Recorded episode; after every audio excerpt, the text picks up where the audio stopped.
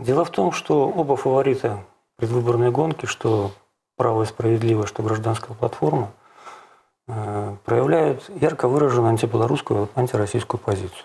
Польша является членом Европейского Союза и членом НАТО. И вне зависимости от того, кто победит на выборах, политика двух этих блоков и двух этих структур э, в Польше в отношении своих восточных соседей не изменится.